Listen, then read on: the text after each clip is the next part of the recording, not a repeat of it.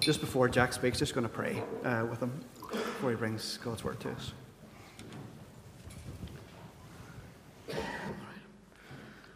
Father, I just thank you for the chance to be together now and to learn from your word. Father, I want to thank you for Jack. I thank you for his preparation uh, as he prepares to take us through the section of Acts. Lord, we thank you for the introduction that Neil gave us last week. But Father, I just pray that you would be with Jack, Lord, that your spirit would work through him, that you would teach each one of us, Father, that our hearts would be ready and open to learn.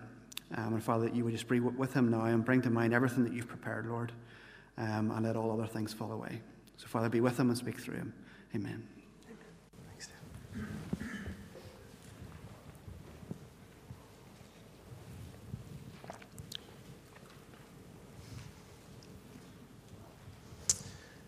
Third of February, nineteen seventy.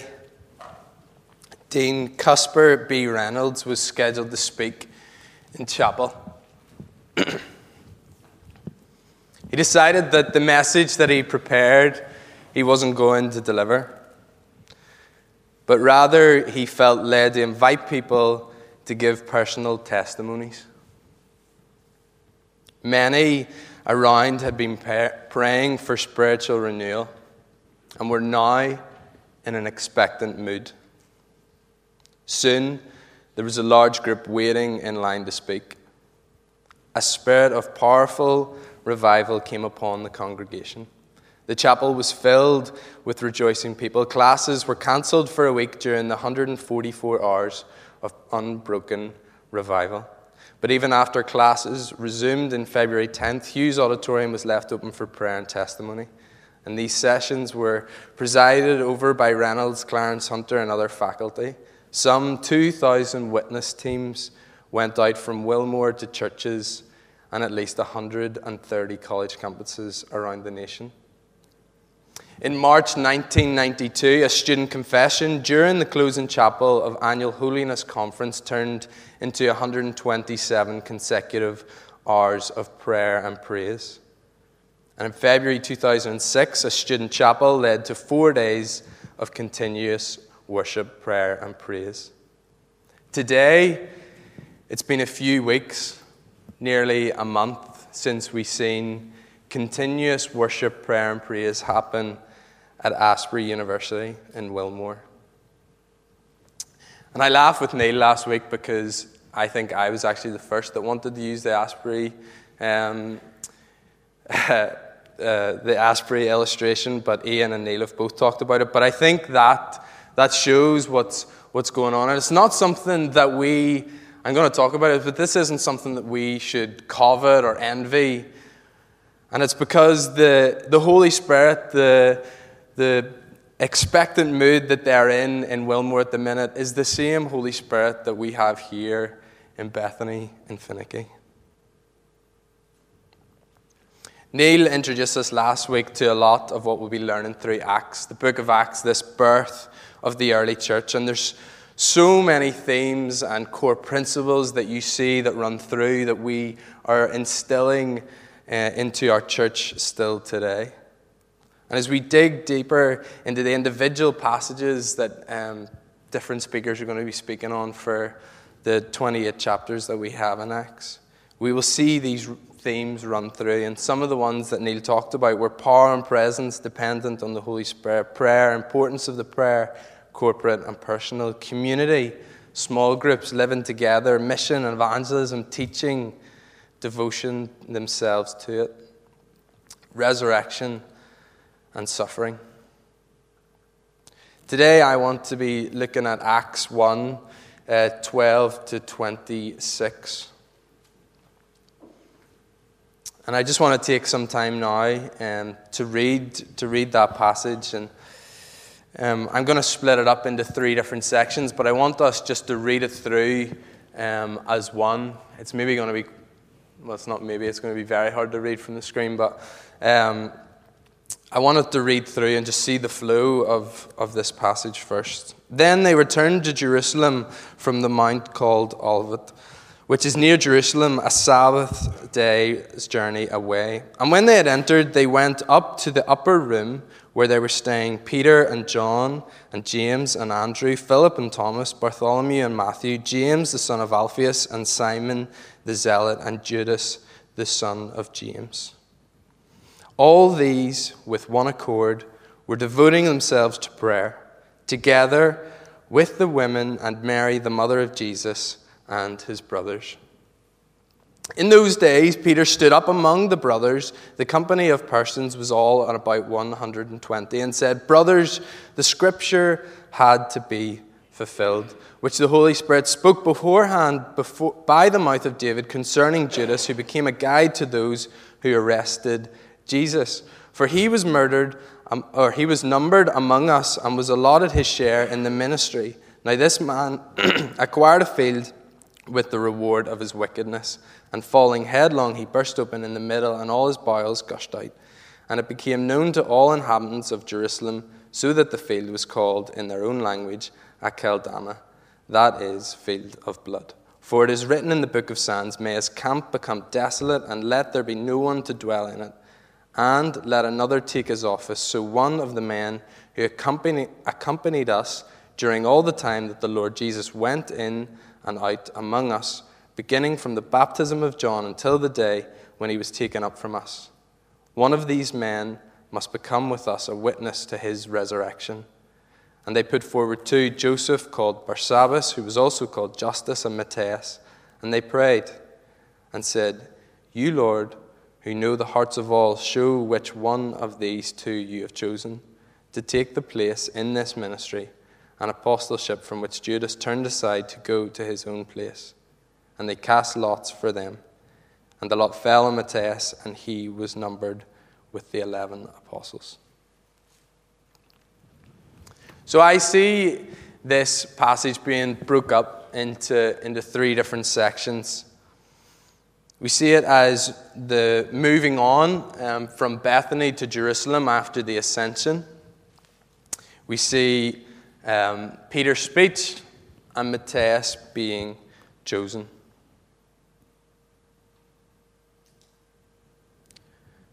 So, when we look at the ascension that we see just before, so one of the men who accompanied us during all the time that the Lord Jesus went in, oh no, that's not it.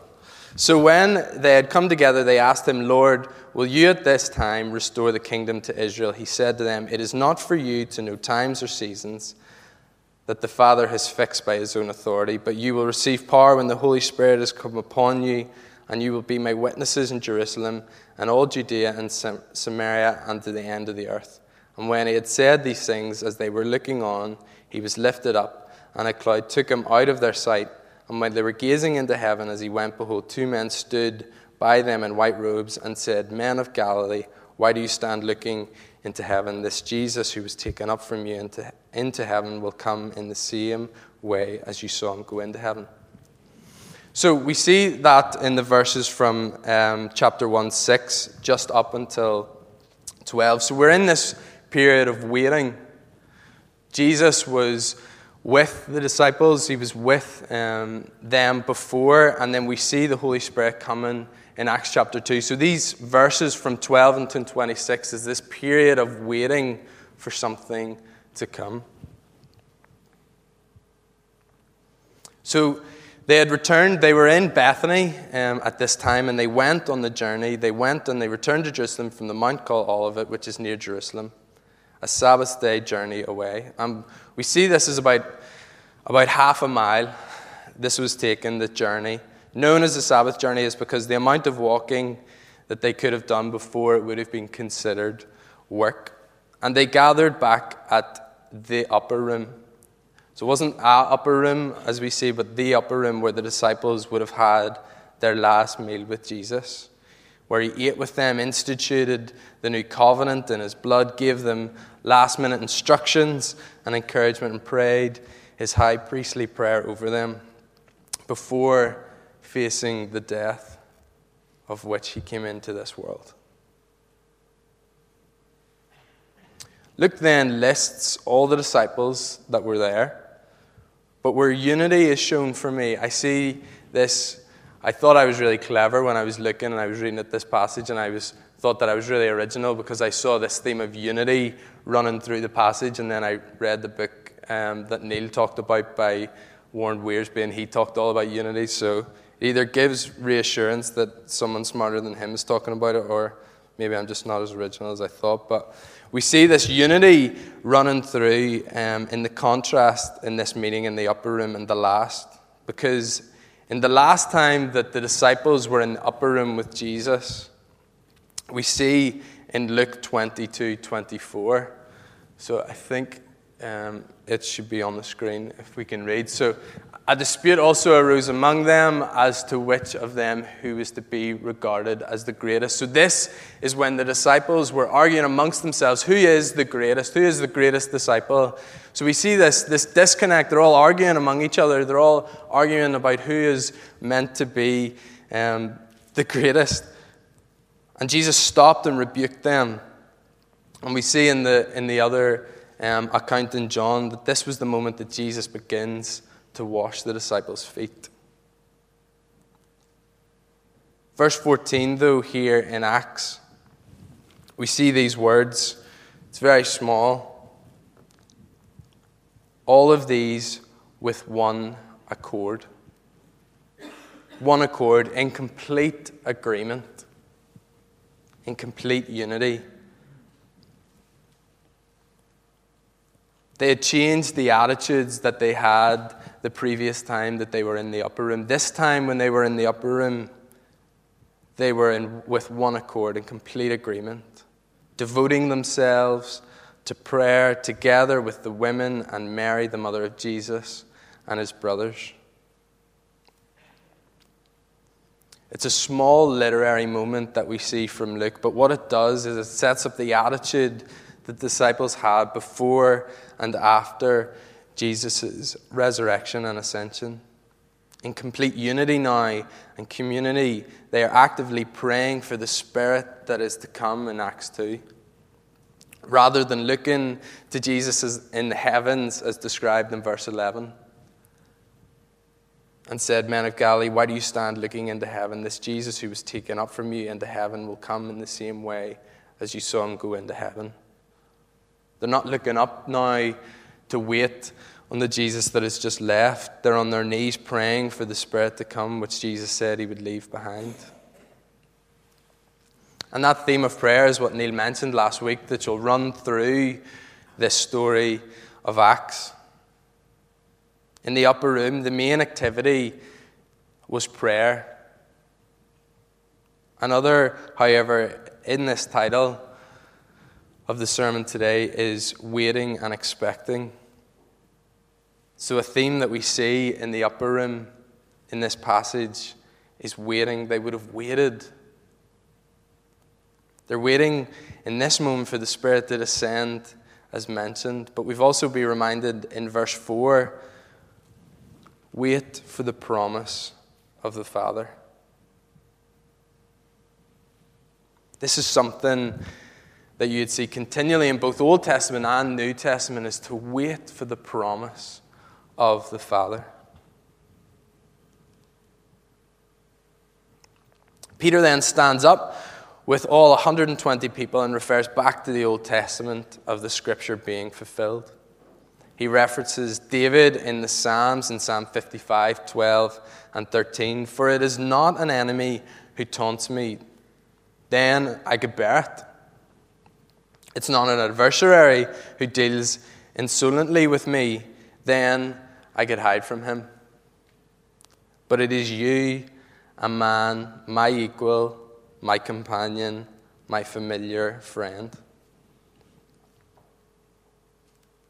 This is in reference to um, Judas and the scripture that had to be fulfilled. And Peter says this that this was another section of scripture that had to be fulfilled. The Holy Spirit had spoke through David in reference to the situation that would unfold.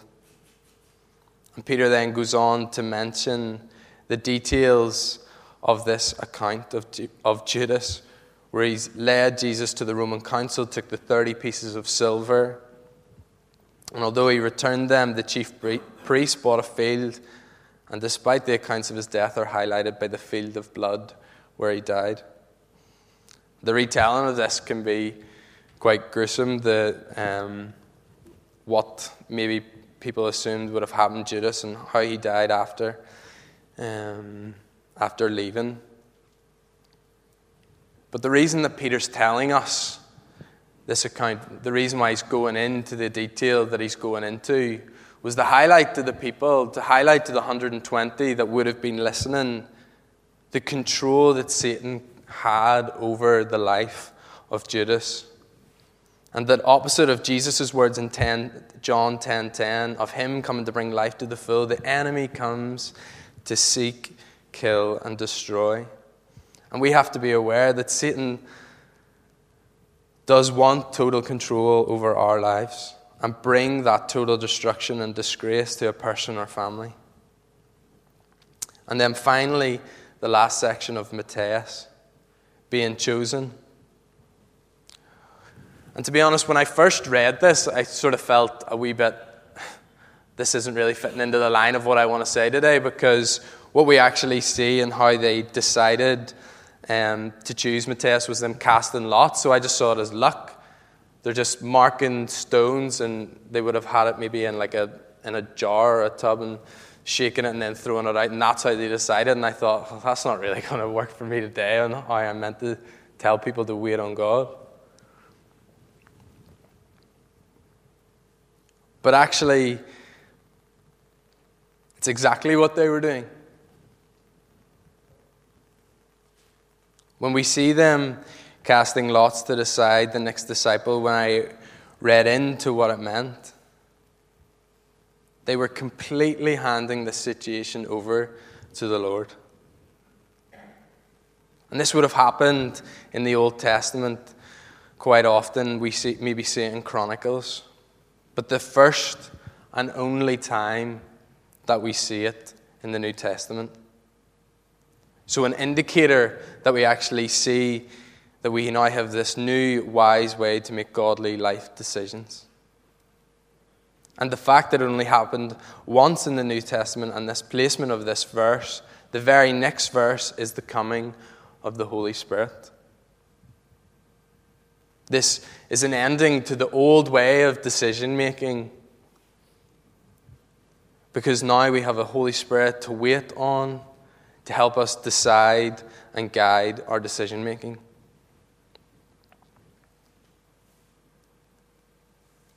They also just didn't decide that it would be a new fun way to decide things. As we read earlier, in that upper room, they were waiting, they were praying to God.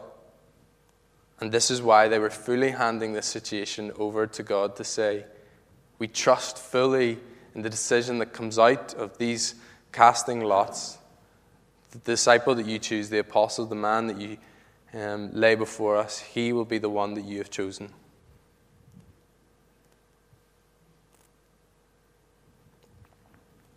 For us now, we are called to pray and to wait on God.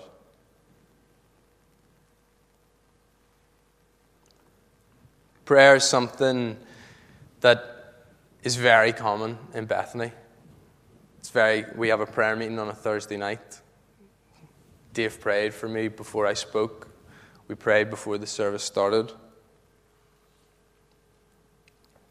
For a lot of us, it might seem quite normal, seem quite intuitive. It's not something that we find alien now or uncomfortable potentially.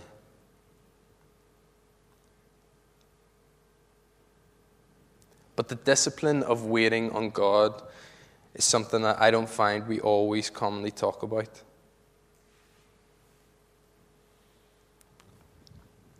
And ironically, waiting on God cannot be rushed when we sit in the presence of God, whether in His Word or through prayer, if we want God to speak or His Holy Spirit to reveal Himself, we cannot dictate that time scale. Waiting on God is a discipline that has to be carefully crafted through devotion in His Word, time in prayer, and in solitude. if we bring it into the practicalities of normal day to day life, when we talk to a person, If we're talking over them, we can't hear the words that we're saying. If we're distracted in a conversation of things that are going around us or things that we need to do after, or if we're in a conversation and we're thinking about the next thing that we want to say, we're not listening to what that person is saying. Or if we don't even meet with that person in the first place, obviously you're not going to know the things that they say. But so often we find in our prayer life, when we're reading our Bible, we're distracted by the things that are around us. We're distracted by the things that we need to do or what's happened in the day. We hand stuff over to the Lord. We talk, we pray, which is good. We're called to be in a personal relationship with God. God wants to know the things that is happening in our life, but He also wants us to sit and to listen.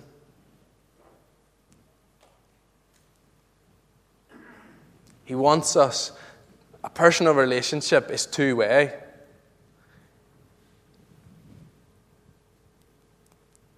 And obviously, to be in that frame of mind of prayer and waiting on God comes from a place of actually having that time.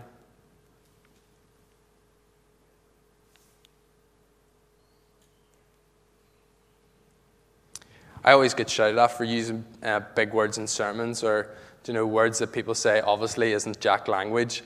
Um, but I'm going to use another one to, um, today because, and I, Ronnie's not here, is he? I was like, I need a linguistics professor to kind of um, tell me if this is possible. But I feel like words potentially have paces.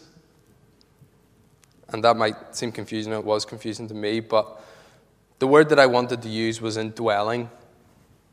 Because for me, the pace of the word indwelling is slow.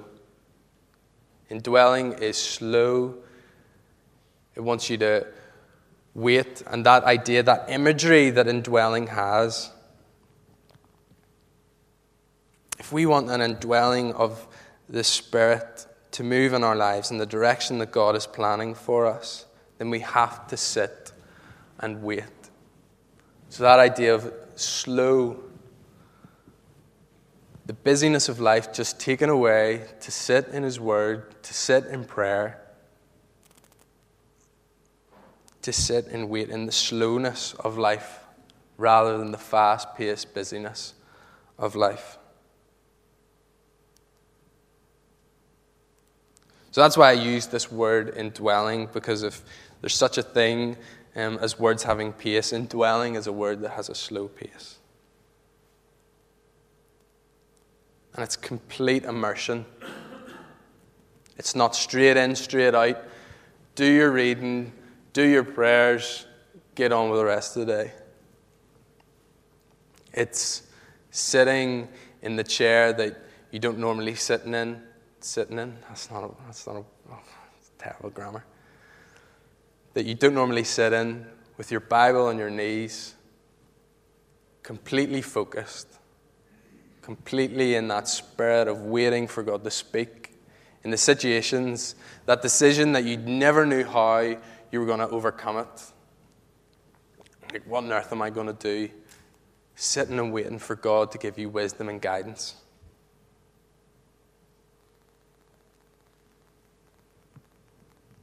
It's a sitting at a slow, slow pace, focused on the opportunities that God might reveal to us, being open to the possibility of being shaped by His wisdom, formed into His character of His Son Jesus. And I find it a bit random that Asbury website had a list of all their different revivals, um, but it was helpful for me to know the dates uh, to mention them this morning. And I had never heard of Asbury before a couple of weeks ago. So for me, it maybe thought that this was a new and revolutionary um, part of history, but it was history repeating itself. And we saw this pattern emerging from its university, and we might have different views on what revival may be to what Asbury's saying in terms of prayer and praise and um, people coming to know the Lord. And we can't know the motivations behind it, but um, I don't think that's our decision to make. I think we, we show and we give the glory to God that if it is of Him, that it will be of Him, and that when the time comes for those people to come before the Lord, the Lord will decide um, the right and true decisions. So we have to give glory to God in the moment right now in a small town in Wilmore, Kentucky, that there are people continually praising and worshiping God. But one of the lines that stuck out to me when I was reading on their website that it wasn't that they were seeking, you know, popularity or they were seeking this worldwide you know, press that is upon them. But in 1970, when I read that out, it said many had been praying for spiritual renewal and were now in an expectant mood. So for us, when we sit here, now I, I always say this that I am talking to myself as I talk to anyone else, but as we sit here today, whether we've waited on God this morning or not, are we in an expectant mood that He will come?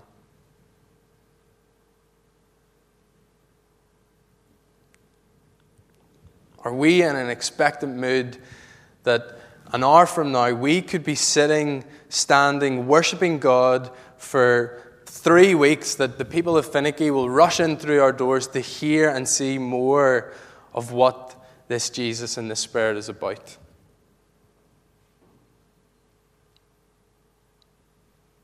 We need to be in this presence of waiting and expecting God to move and change our lives.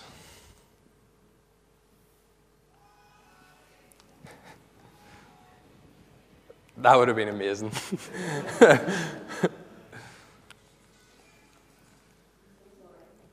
There's nothing to be sorry about.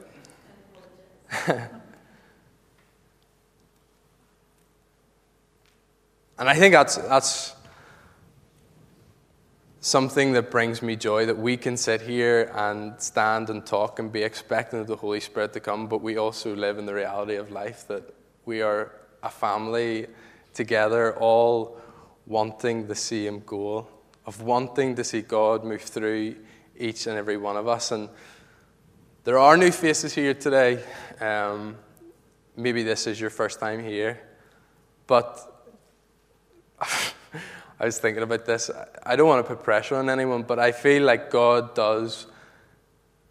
He puts us in positions and He puts us in places in life that you are meant to be here today for whatever reason that may be. And it might be the one and only time that you come to Bethany, and, um, or you might be here for 50 years, and God has placed you here in this church for 50 years to, to worship Him and to read His Word and worship in this community. But if I'm given 47 seconds now, if you all bring your attention back, as Neil said, everyone switches off. Leave today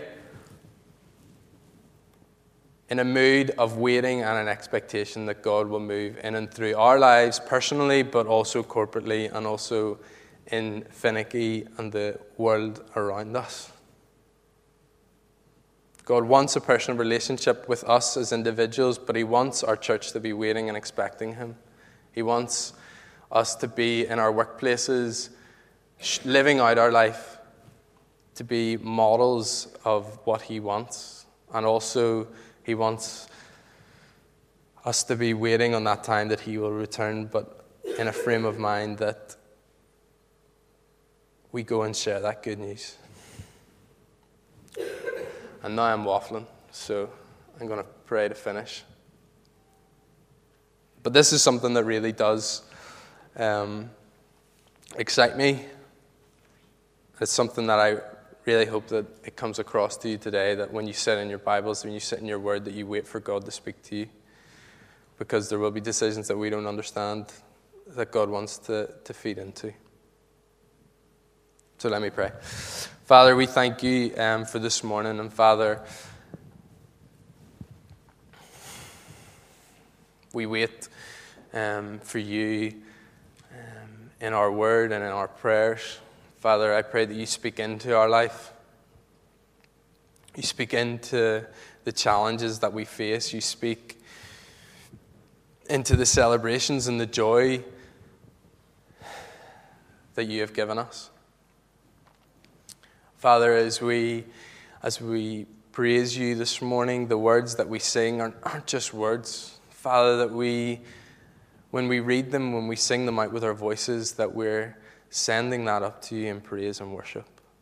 And Father, that, that they will speak to us. And Father, you speak to us um, in these times of, of praise, but in communion when we remember your Son Jesus coming down to this earth um, to bear that weight to bear that sin and pain on the cross.